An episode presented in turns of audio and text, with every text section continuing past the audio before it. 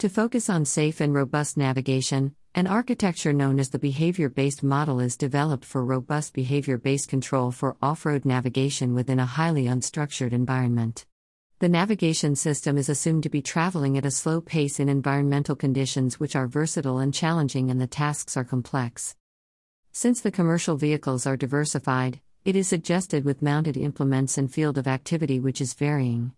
The architecture is provided with a modular and extensible system where the interface is clearly defined. The design is action oriented.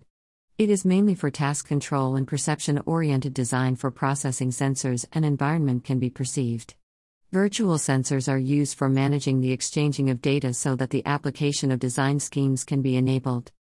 The behavior based architecture, i.e., robust behavior based control for off road navigation, mainly consists of an abstraction layer from hardware, a failsafe system, perception network, reaction control, and planning units, a knowledge database with a graphical user interface. The safety related hardware is mainly designed for detecting any sort of critical error. Source Commercial Vehicle Technology by Karsten Berns and et al.,